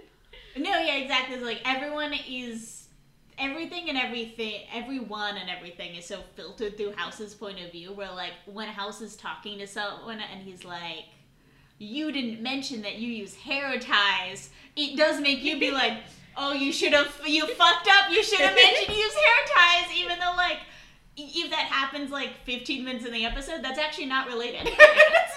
they were right to not mention it. and like even how like there'll be an episode where, you know, House will be like, I figured out what it is. Like she has cancer and then it's like cut to black and you're like, "Oh, I guess like that doesn't feel like a resolve, but House, you know, got his answer." And then there'll be other episodes where like I'm thinking of like there's one where a woman comes in who's like a mentally ill drug addict and like after they figure out that she has rabies there proceeds to be like way more long footage where they just like go to her house and find all her secrets that they didn't have to do as doctors yeah. um but so it's like even in like how long the episode lasts it's like well it just depends on like how long house is interested. Yeah exactly. Yeah, House will like tap out and then like uh yeah, in the episode you're talking about like House stops being interested, but then like Wilson and Foreman are like, no, there is going to be more episode, and so House is like, I'll let you guys have the next ten minutes of screen time. I uh, I think it would be interesting to make an adaptation that like was very dedicated to it all being from um, Watson's point of view, since the stories are. Um, I haven't seen a ton, but it seems like adaptations pretty much stick to making Holmes the main character, which is like fair enough, but it would be interesting to show one where like every episode ends with Watson writing his diary like Sex in the City. Yeah, that one you are 100% correct that it should be framed exactly like Carrie in Sex in the City and I am not doing a bit like that would be so great. Because that is the energy it should have. yes. Just a weekly column that's like, okay, guys, here's the deal. What? Yeah, there should be an adaptation where it's like, Watson is like an, a relationship advice expert, but all of his advice comes from like, okay, my husband's weird, so here's another thing he did. Yeah, no, like I want the adaptation um where like Holmes arrives at a crime scene and is like, I'm Sherlock Holmes, I'm a consulting detective. Uh, this is my boyfriend Watson. He's dating me for a Vice article. Uh, I yeah, this yes, he's, he's got a yeah, he's got a monthly column. They pay him to just write about what it's like dating me. I think this is weird, but I get to date a hot guy, so I'm not gonna complain. yes, write it up. I uh something that's interesting about House that like the, yeah something that House really like taps into about the original stories is like because Watson's the narrator, so it's like oh you're na- you're the point of view for narrating us about you know you're the point of view for telling us about Sherlock Holmes, and we the readers are very interested in Sherlock Holmes and how long he is and that he's a sleepy little guy. yes. Um, because I am at least. Yes. um we all yeah, we're all reading Sherlock Holmes to hear more descriptions about his long, thin fingers and how nimble they are. I am so obsessed with the fact that like they're not like generally visual stories. Like usually he only says stuff if it's like gonna be important to the case. But then every fucking time you get that image of him curling up in his armchair with his long fingers, and it's just like, I love it because like usually you see that in like film, like you know, it's a cliche, but like Tarantino is like an obvious Yeah. one where you're like, I know what this guy likes. Yeah. And uh, I just appreciate that Arthur Conan Doyle was the proto Tarantino, being like, I am gonna mention again that his body's long and it's curled up. Yeah. Uh, okay, so this is an aside to the point I originally wanted to make, but while we're being uh, horny about these stories, Yes. uh, one of my favorite things um, is like, you know, I, I originally read the stories. Uh, I got like a complete set, so I just started at the beginning with the Study in Scarlet. If you read a Study in Scarlet um, after you read the other stories, you will note that in the the first time Holmes and Watson meet, um, Holmes is doing an experiment about like um, he's he's thought that he's figured out a way to like if you put a drop of blood in the solution, it'll like turn a color, and that'll actually make it easier to identify what's blood and what's like any other red substance, which would be really good at a crime scene. Um, so he's like really excited that he's figured this out, and he immediately like pulls Watson over and is like, "Check out this thing I do," and he like he cuts his finger and then like puts in the drop of blood and like shows it, and then he he is then like realizing that this was a weird thing to do with a mm-hmm. guy who like just walked in and he didn't even catch his name, like he self consciously like puts on a bandage and he's like, I have to be careful about bandaging my hands because as you can see, they're all like scarred from chemicals and stuff. And he shows Watson his, he's like, check out how fucked up my hands are. And they are, and they are described as like fucked up looking hands because they're like chemically stained. And he's like a musician and they're all cut up. but like, just with the retrospect, the fact that the first time they meet, uh, Holmes is like self-consciously like, "Oh, my hands are so ugly," and holds it up for Watson to look at, and then Watson is like, "Well, this has awakened something in me. I am never gonna shut up about how great your hands are from the rest of from this point on." yeah, Watson just immediately being like, "Yeah, those are nice hands. We should move in together." I love trying to figure out if Arthur Conan Doyle is like an oblivious straight guy or a brilliant gay guy. I'm just like, I don't know what is happening here. I don't know if you're gay. I don't know if Watson is gay. Uh, something is happening. Um, my my personal read on this, and I I do apologize. I as a caveat, you shouldn't you know project shit onto people who are dead, except that I do because I have a podcast where I do that called Historical Hookups. Um, with the caveat that I know I'm wrong to do this, but I do it anyway. Um, so fun. I do very sincerely believe that Arthur Conan Doyle in real life uh, was bisexual and does not know this about himself. yeah, fair. Um, I one, I feel like if he was aware of that, he would be too self conscious to write so openly about like, hey, hey, check out this hunk, check out this hot lady, check out this hunk, check out this hot lady. Just, I feel like he would do some sort of self repression if that was the case. Um, but also I read, uh, he wrote a story that was very autobiographical called um, the Stark Munro Letters uh, about that would like loosely based on his life and this friendship he had with this weird guy. And in that book, there's a scene where the other guy uh, goes to like the character based on Arthur Conan Doyle and is like, "Hey, let's wrestle." And then the next morning, uh, that guy is like, uh, like, what do you call it with like dumbbells with the like lifts or whatever? Pump, pumping? yeah, he's. This is that guys out. He's he, yeah, he's doing like workout uh, pumping, um, naked in that guy's room, and is like, haha, this is part of like these weird bits we do.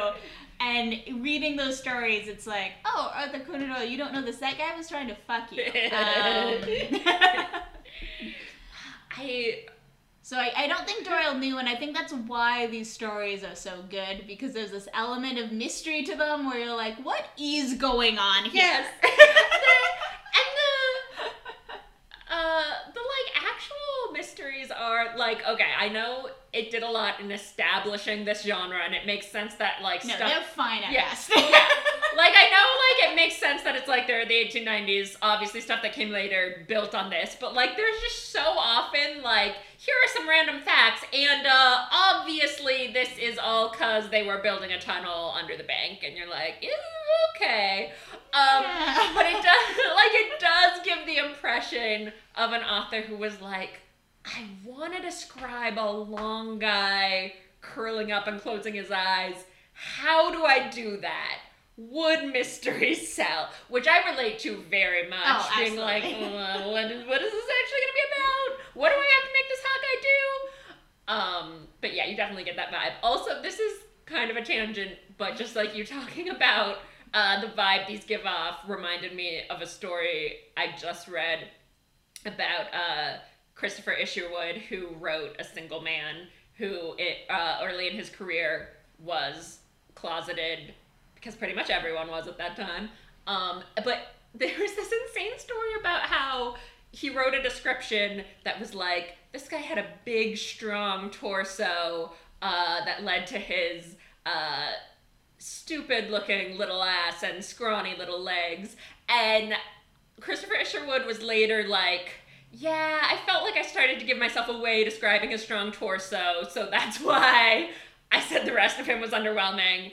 And it's just so funny to me that his like his instinct to seem not gay was to be like, then I checked out his ass, but it was not good. and I feel like you can see that that's the level Arthur Conan Doyle is working on. Oh yeah, no, one hundred percent. That's that is Watson describing everybody. Is it's Watson will be like either like this person was super hot, or he'll be like they weren't even that hot. Where it's like no one asked if they were Yes. hot. We want to know what they look like to picture them, but no one was like, "Hey, is this grieving like grieving widower like sexy? Would you hit that?" Yeah.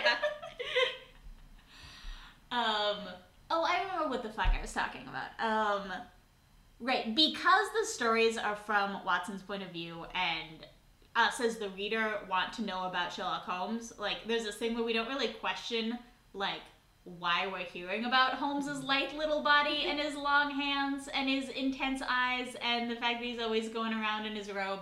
Uh, we're not questioning that because we're like, yeah, I want to know that stuff. Um, but like that is on like a metatextual level, like we're learning that stuff because that's what Watson's paying attention to, and that's what Watson wants to be talking about. And I think House, uh, and yeah, and then so like yeah, in the Holmes stories, Watson's like super fucking obsessed with Sherlock Holmes because he's doing he's literally like writing whole books about this guy and spending all their time together.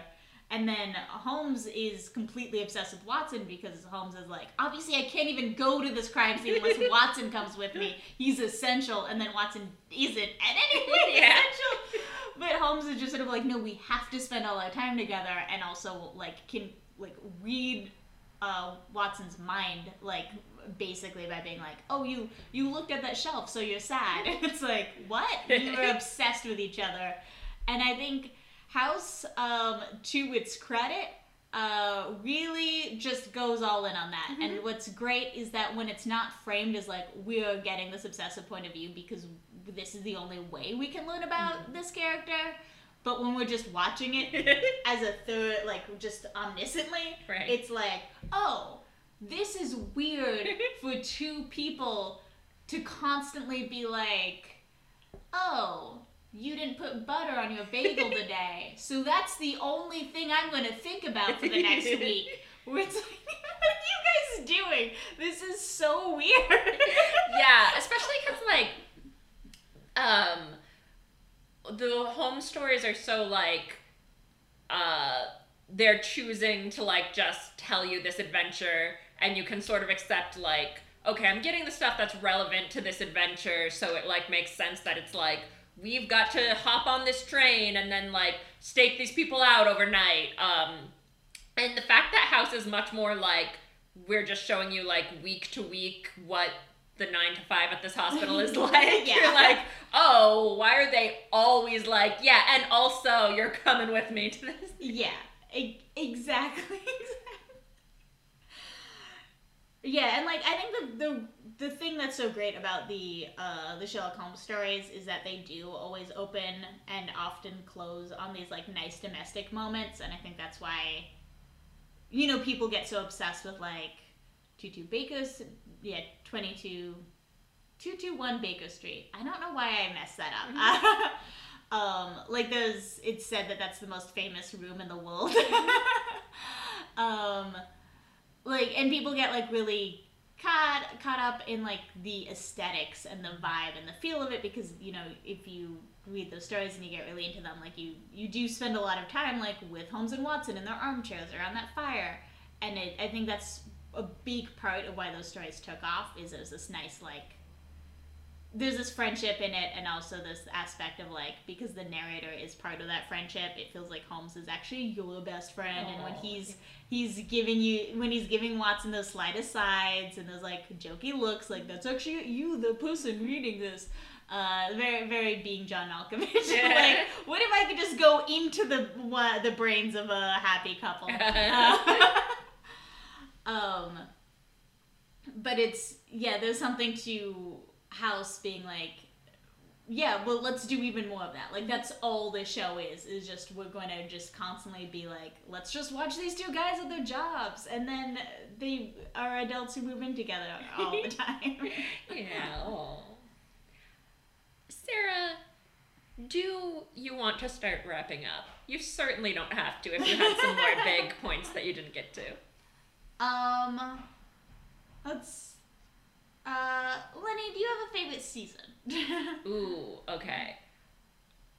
So I'm gonna say with the caveat that I haven't like binged it all uh recently or maybe even ever. Like I mean I know I've seen every episode, but I don't know if I've like watched straight through um in order.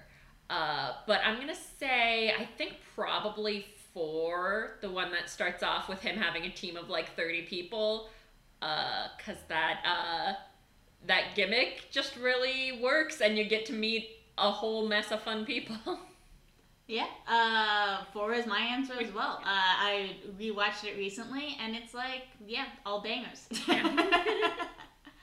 yeah, cause like uh, season one, like Cameron and Foreman are kind of like a bit much and I feel like sort of all the characters are written like in reaction to House. Like you know, every episode, Foreman and Cameron are gonna be like, "You can't do that," and Chase is gonna be like, "Hey, you can do that. You're you're killing it." um, and then it feels like later when they brought in more people, they were like, "What if they had their own thing going on, other than just being like uh, House good or House bad?" Um, so yeah, it's it's a lot of fun. Ooh, okay. One thing I wanted to bring up um, is, yeah, I mentioned before adaptations will sometimes give uh, Watson stuff to uh, the house character, mm-hmm. and um, I think it's so much of what House is about is um, he he has um yeah, he had muscle death in his thigh, and so he needs a cane to walk, and he's in constant pain, and he takes, uh, and the fact that he is always doing drugs is a reaction to that pain, and that's so much of like what House this series is about, and I think it's interesting because in the original stories, um, Watson was shot in the thigh, and then Holmes does morphine. and I think it would be like obviously this would be like a very different show to take that part of House's character out of the equation, but I think it would be like it, you could so easily picture how annoyed Wilson would be if House was constantly doing um, like pain meds and like stealing Vicodin and uh, Wilson was like, you know, I'm the one who was shot, right? Like, you are fine. You are completely able-bodied. I'm deal. I'm taking the exact amount of pain meds I need and no more, and you're just shooting up cocaine. Uh, I don't know if you have seen, you've probably at least like heard about the like Roseanne finale where she's like it's super weird, but she's like, uh, I know I said that my mom died, but actually my sister died. And I like, there's just like all this weird stuff where she's like, this is what actually happened. And I'm like, well, that's not true because the show exists and I watched it. And Yeah. I know what happened. but it is so funny to me imagining if House had been like, no, Wilson is the one who injured his leg. Okay, it's like I I use the cane so that when we walk slowly next to each other, people think he's slowing down for me, but actually. uh, um. Yeah, and then yeah, off of that, um. Yeah, another thing that I think is like kind of a shame that they didn't um adapt for Wilson from the original uh, Watson character. Uh, besides that, Wilson should constantly be writing like a uh, sexy series of detective novels he's publishing under a nom de plume, Yes. was a missed opportunity. Uh, but um, yeah, in the in the books, um, Watson gets his injury because he uh, was in war. He was a soldier. Um, well, he, he was a, a medical doctor, but he got shot in a battle. So I think you get to say that you're a soldier. Yes. um, and um, in yeah, and in House he's not, which I think actually would have been like a pretty fun aspect of that character if he was exactly the same personality type, but he'd been in war. um, but something deranged that House does that is such like a weird like I want to understand your brain, uh, David Shore thing is that House's dad is a marine named John. Why would you do that? Why would you be like, okay, so we're gonna just make a, we're gonna put some of those aspects of John Watson into House's dad? What? And they don't do anything with that. It's just a thing that haunts me. I do think a lot of the characters on House want to fuck a substitute for their dad. So that does track for me that it's like, yeah, Watson is Wilson, who he's like desperately pursuing, and also his dad. I'm like, oh yeah, that makes sense. Yeah. Like, like Chase obviously desperately wants House's approval and is also like, and by the way, my dad is a renowned doctor, but that's not like part of this. Uh, okay, so um, House and Wilson are the greatest love story ever told. Right. The the series. Uh, Wilson is only there because House is in love with him. And they are completely obsessed with each other. They will spend the whole week fucked up if one of them does one thing that's weird. Uh, uh, but I do think we should talk a little bit about how much Chase would absolutely fuck House if House asked. Yes. it's silly that he doesn't. Like, Yeah, House Yeah. just needs to give him like the green light on that. he's, he's ready. God, that would have been. So okay, here's the thing. Obviously, again, House and Wilson is the greatest love story I've ever Yeah. told, um, and it's uh, queer baiting at the times, this whole thing, and it's this really deranged thing where like the text doesn't make sense unless they are romantically in love Yes. with each other because they both hate the other's love interests in a way that's weird for your heterosexual friends. Um, but like putting that aside, I think they made a real mistake not making House canonically gay or canonically bisexual because I think we would have gotten so many great plot beats of him going to a patient and being like, it's actually homophobic if you don't let me cut out your liver. yes. I will I will get some sort of I will get like the ACLU in here so fast. Yeah.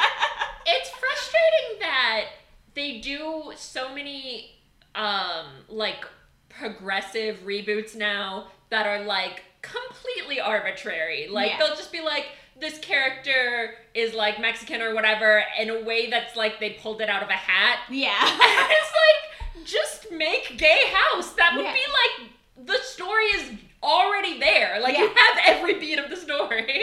yeah, it's he would- like I just want you at home if you have any like doubts about this like really think about how many great bits he could do about that. Just it would be so good. uh yeah, he would he would be having a fucking field day with that one. Uh I know that that's not like a good reason to want rap or whatever, but like I do think um how many good bits you can get out of representation should be more of a factor.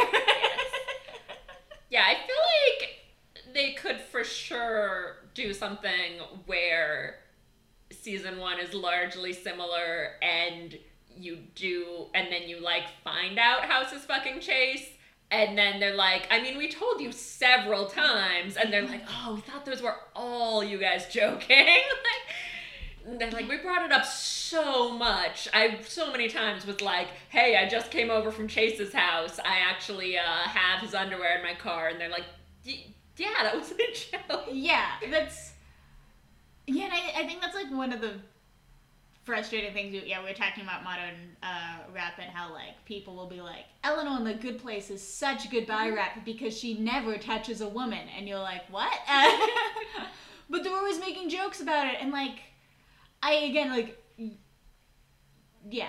House is always making obnoxious jokes and doing bits or whatever, but like sometimes those are true. and the fact of the matter is, like, if you're taking as fact that when he talks about wanting to bang Cuddy, that that's not a bit, you then have to be like, he's always talking about Chase's ass. Yeah. he is constantly doing bits where he's like, oh yeah, wouldn't it be funny if I just said I was gay for no reason to see how you reacted? Uh, the bit isn't bit what I'm saying. The bit is, oh, how do you react when I say that? I'm just just for no reason. If I were to make a, if I were to just say I was attracted to men, how would you react to that? Like in a way where it's like if he was gay and just didn't want to tell people at work, but was still exactly his personality, that's how he would act. That's exactly he's he's saying it all the time, and the only thing that's different is like you're supposed to know it's a joke. yeah. Um, yeah, no, House is just uh just loves to talk about how men are attractive and also how uh it's not gay just to have sex with another guy. Uh, that's just a thing you can do if you want. he loves to bring that up unprompted. I've said this about like Tom on Succession and uh, Kelvin on Righteous Gemstones, but like queer baiting always works for me if it's just like this man is going insane and will ruin his life. Like that like loops it back around to me because I feel like the journey you go on with queer baiting is like first you're like okay this is like kind of fun and jokey and then it starts to get to a point where you're like why don't they Yeah. like this story doesn't make sense because these guys want each other and are not doing it. And mm-hmm. that's like the point on most stories where i'm like the queer baiting is getting distracting and i can't do this. And then it loops back around when i'm like oh they won't and it's like ruining their lives. That's like the obvious thing to do and they just won't do it. Yeah, I like that's. I yeah, I feel similarly where the yeah, there will be queer baiting where it's just sort of like, ha ha ha, what if? And then there's stuff like Always Sunny and Gotham and Yes. House MD where it's like the actual text of the show is that they are behaving exactly the way that they would if they um, were in love with each other and deeply closeted and that's just what the bit is is that this is how they would behave if they were so in love that they were like this is tearing apart my psyche because there's parts of me I can't admit to that's that's just what the show is Yeah, because on something like, like I don't know, like Psych or like Suits or something, you're like, this seems like two like chill hot guys who are always like drinking beers and watching TV together. Like, why haven't they done hand stuff? Like, there's not really a reason. Yeah, Uh, yeah, like yeah, in, in suits. Okay, I the. I, yeah, I I was thinking of white collar actually, which Yes. is a, White more- collar yeah, yeah, is like the there's like another genre where it's like yeah their their canon lady love interests are also perfect so i won't complain about it yeah, but like I even though yeah, like something like White Collar will narratively kind of rely on you being like they're a little bit in love with each other. Yeah. Like that's the point. Like at the same time, like they're it's not ruining their lives that much, so there is a level of like yeah, I mean probably these two should um, you know, have a few drinks, have some laughs and you know, hook up as long as it's uh they've got some sort of arrangement with their spouses. But you know, maybe they hook up, maybe they don't. This is just uh, just a fun, sexy time. Whereas, like, yeah, there are the other shows where you're like, there's this doesn't make sense. Yeah. this is yeah, like you want House and Wilson to sleep together because you're like Wilson is never going to be happy until he does that. so much of the show is about how Wilson will like, yeah, Wilson's just the saddest man alive and it's because he refuses to cultivate a relationship with anybody who isn't House, but he finds his relationship with House ultimately unsatisfying, but not because House is a problem, but because he's somehow not enough. like, what is that about? Why are they constantly being like, Wilson loves to enter into relationships? Uh, yeah, Wilson loves to move in with House be really happy and then when things are going really well panic and move in with another woman who it doesn't work out with because it's obviously wrong like no reason for that yeah. They're they're truly like 95% of the way to a, a just perfect gay mm-hmm. show. Mm-hmm. Can't do the other 5%. Yeah and it is it's annoying because like i on one hand like it's like well you know the time it came out but at the same time it's like it is exactly the same as the projection like the story projection of holmes and watson and that was re- published when it was illegal. Um, to have had them be a couple, and even then Doyle was like, "Yeah, I mean, they move in together again in their fifties in this very small apartment, which is not like yeah, after yeah, after they both become rich and successful." Uh, they decide to continue to live in this very small apartment together. Yeah, and the 1890s version also committed to Holmes never being with a woman. Yeah. yeah, it's like Holmes is like, "Oh, Watson, you know I'm not interested in women." Uh, yeah. yeah, Holmes loves to be like, "Oh man, could you even imagine me in a marriage? I mean, how would that even work? Just just waking up and have it, you know, having breakfast uh, with the same person every morning, saying goodnight to them every night, just building my whole day around what they want to do and if they want to join me. I mean, could you even imagine doing that? And it's like, yeah, that's what you do. It's weird how like even when it's like like Will and Jack on Will and Grace, it's still like they won't pull the trigger on that relationship. Yeah. And they're like completely obsessed with each other and Jack is basically like trying to make Will his daddy in every possible way except that. And it's so crazy that like you can literally have gay rep and it's still like we have to stop short of letting this interesting relationship happen. yeah, it's it's such a shame because it's like it wouldn't necessarily be like a healthy relationship, but it would be so much more interesting than most gay relationships. Not real ones, like the fictional ones. I mean, I guess more interesting than real ones in the sense that there'd be more like murders and stuff, but I don't mean like, uh, yeah. yeah, Lenny, when you date, there's a lot of solving crimes, right? That's part of it. oh yeah. Uh, this one really, I just want to toss out that uh, when Watson's married, uh, Holmes loves to be like, "Oh, Watson, you need to come with me on this case. It's uh, it's out of town, so we will have to get a hotel room." Um, and then they get there, and then it's like not a case. Holmes pulls that move a lot, and Watson's always like, "No questions asked." Yeah. yeah. yeah, there's such a funny vibe of just like Watson like not really bringing up his wife, and it feels like if he did, Holmes would be like, "Is that still happening?" Holmes will bring up his wife, and Watson will be like, "Oh yeah, don't even worry about that. Like, this, is, this is just guy time." Uh, yeah, Holmes will be like, uh, "Is you having a wife and a job uh, matter at all?" And Watson's like, "No." Like, why do you ask? Nothing. Yeah.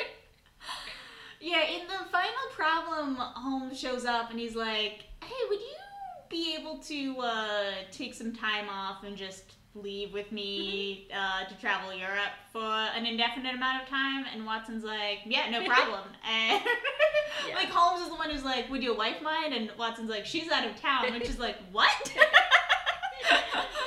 oh yeah, no, my wife, uh, my wife sometimes just leaves for long stretches of time so I can do, uh, just go on these like little guy trips, and it's like, what is happening there, and why won't you expand on it?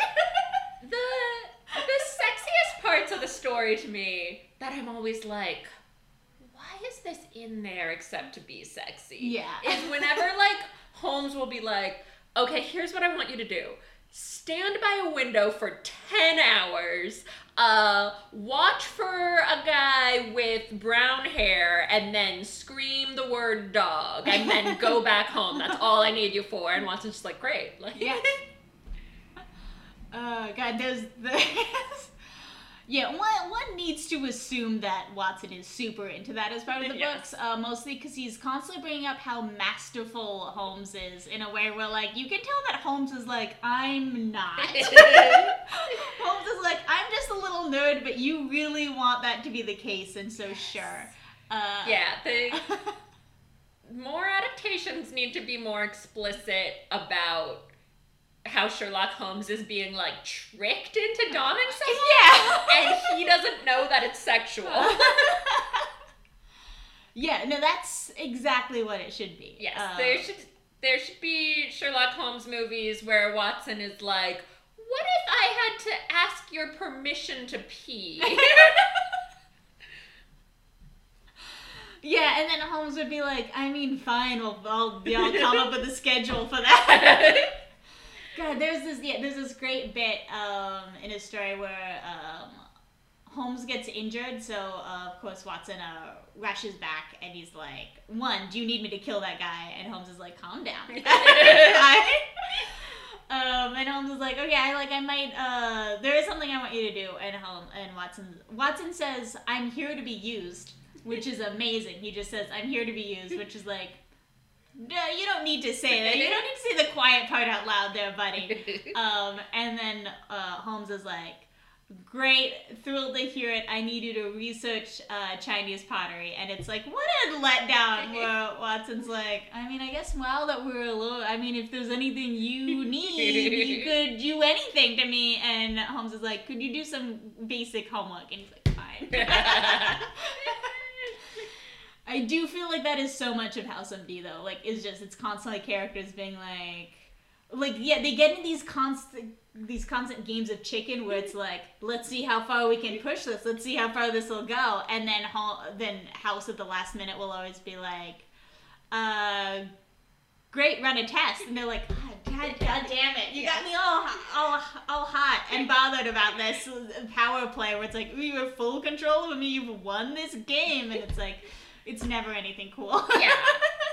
House MD is such an insane show because it's like it's not sexy. There's like like you get to see 13 kiss other ladies and you sometimes get to see Cuddy in like a mini skirt and bra. And that's like it. But they have these like intricately designed sequences where they'll like build up what's uh, House and Wilson's relationship until you get to a scene where it's like House but takes a bite of Wilson's sandwich and you're like, I am going to nut. That was Yeah. insane. Yeah, no, exactly. Like House MD is a perfect adaptation of Sherlock Holmes in that it's only adapting the vibe you get from the books that these two people desperately want to fuck, but they're like, oh, but first we have to do so much research. it really captures that energy of like yeah no i am completely in this guy's hands and we are obsessed with each other and there's no second step oh yeah. lenny this was a great time This was such a nice time.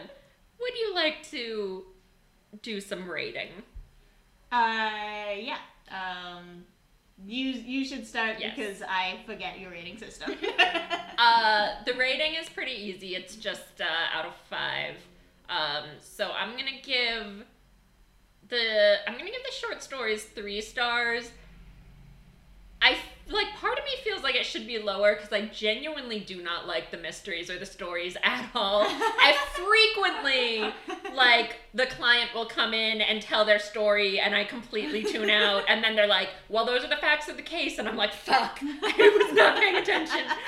Um, but I'm still gonna give it three, just because I still just like enjoy uh, Watson obsessing about Holmes's lithe body. Right, yeah. Here's what I enjoy is like now that I once I did my full read of the series, I was like, great. Now I can do what I actually want to do, which is reread the series, but uh, like reread different stories, but only the bits that are interesting, and then I can skip the rest because I vaguely remember what happens. Yeah.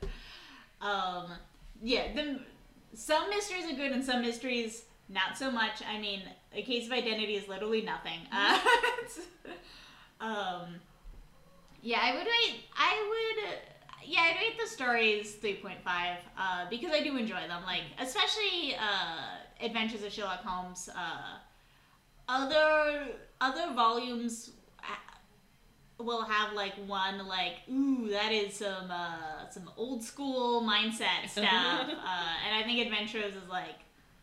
It, they, they get really weird about uh, bagos and opium, but like it's not so bad. um, yeah, three like they're enjoyable, but at the same time, I'm like, I mean, this isn't literature.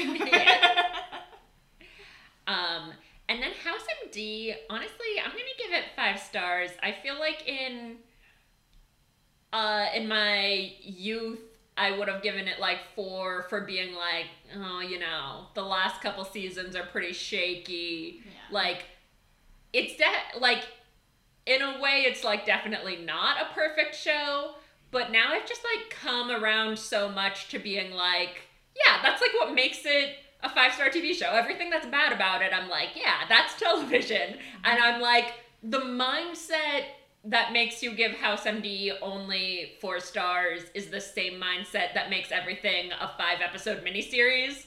yeah. Uh, and for that reason, I'm like, no, House is uh, what a TV show should be. Five stars. Yeah, uh, House, I am uh, 10 stars for being perfect in my favorite show, and then minus 5 stars for ruining my life, so I agree with you. 5 stars ultimately. Cumulative 5 stars. Um, and then I like to end on a recommendation, and I completely forgot to prepare a recommendation, and uh, uh, so I'm gonna have to like look through my Goodreads. Like while we were recording, I was like, oh fuck, I always do that. Um, so we can both take some time to think about it. Yeah. But um, so since we both liked House MD better, we would rate we would recommend a book for fans of House MD. Oh, okay. I actually uh, forgot how that went. So I came up with Rex for books if you liked the Holmes stories, and then Rex for shows if you liked House. so I, I goofed on that. Um, yeah, okay. So the thing about um, if you like House is that um, House is a deranged TV show, and so I could only recommend a deranged book. Um, I think something that captures the general weird unhingedness of House might be um, Grasshopper Jungle, which is about this guy who's like he's a teenager and he's sort of like struggling. Not struggling. He is like confused by his sexuality because he's like really really close to his best friend, but he's got this girlfriend that he's super into, and then also um, this giant grasshopper apocalypse happens that really makes everything much more complicated. And I wasn't yeah, it wasn't a five star book for me, but I definitely think like if you are into just this general like what is going on vibe that House so accurately captures, I think it really taps into that part of your brain. um, you need more time? I got more. Oh no, I'm ready. Um, yeah. So my book recommendation, honestly, I'm gonna go with uh, the Frog and Toad Treasury, which has all the Frog and Toad stories. I'm just like, if I had to pick something that captures just how watching House and Wilson makes me feel, especially like on rewatches where now I'm like, I don't care about the thrilling twists and turns. I care about how House and Wilson are vibing. uh, I think that that uh, that book, The Frog and Toad Treasury, just really uh, captures hanging out with your gay best friend who you love you love doing bits with. God, they love doing bits together. Yeah. That's that's so much of it. Is uh, to me, love is just doing bits. yeah. Sarah, thank you so much for being here. Uh, it's always so great just getting your expertise and uh, all your takes. Would you like to plug anything? Uh, yes, I would like to plug my podcast Arden. Um, we're working on season three right now. Arden is a queer uh, mystery comedy series, so as you can imagine, there's a lot of the same vibes as whatever's going on in House and uh, Sherlock Holmes, except. Okay, we're pretty deranged, but the main couple is like less weird than House and Wilson are because they uh, are both actually out. Um, yes, so that's Arden Podcast, A R D E N, um, like Arden Forest. Uh, you can find it on Twitter at ArdenPod, and you can find me at Twitter at Sarah Golub, where I am usually, I'm currently rewatching all of House, so you can definitely find me tweeting about House if you uh, follow me. Uh, and you can follow me on Twitter at Lenny Burnham. I'm going through a big 1890s literature phase, so if that's what you're into, you'll see some of that on there. And of course, if you like listening to me talk about House, uh, you can look up House of House wherever you get your podcasts, and also follow us on Twitter at House of House Pod. Thank you, everyone, for listening.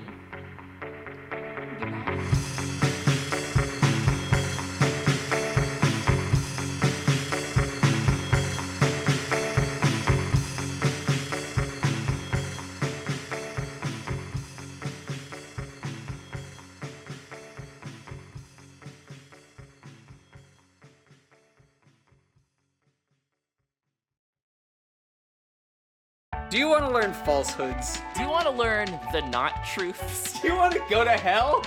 Join Eric McAdams, Alea Lockney, and Liam Sr. as they go to hell. We Are Experts is a podcast on the Major Cast Network. Each episode, we take a topic we know nothing about and speculate wildly till our heart's content. And then they sort of learn a little bit about the real topic at the end. But not too much. Just a little. Tune into We Are Experts, wherever you get podcasts, whenever we feel like posting it. Thanks for listening to the Major Casts Network. Stay fun, stay nasty, and stay major.